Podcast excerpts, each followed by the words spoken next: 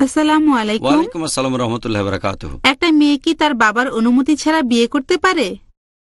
বোন প্রশ্ন করলেন যে একটা মেয়ে তার বাবার অনুমতি ছাড়া বিয়ে করতে পারে কি না বাবার অনুমতি নেওয়াটা খুবই গুরুত্বপূর্ণ তবে সেই মেয়েটার যদি যুক্তিসঙ্গত কারণ থাকে যে বাবা তার জন্য একজন জীবনসঙ্গী ঠিক করেছেন যাকে তার পছন্দ হচ্ছে না ছেলেটা গুণবান না এমন অবস্থায় মেয়েটা বাধা দিতে পারে অনুমতি আছে।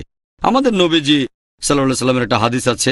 এটা আছে সই বুখারিতে সাত নম্বর খণ্ড, বুক অব নিকা উনসত্তর নম্বর অধ্যায়ের ছয়শো বিয়াল্লিশ নম্বর হাদিস। একজন মহিলা যার নাম খানসা বিনতে খাদেম আল আনসারিয়া সে নবীজির কাছে আসলো।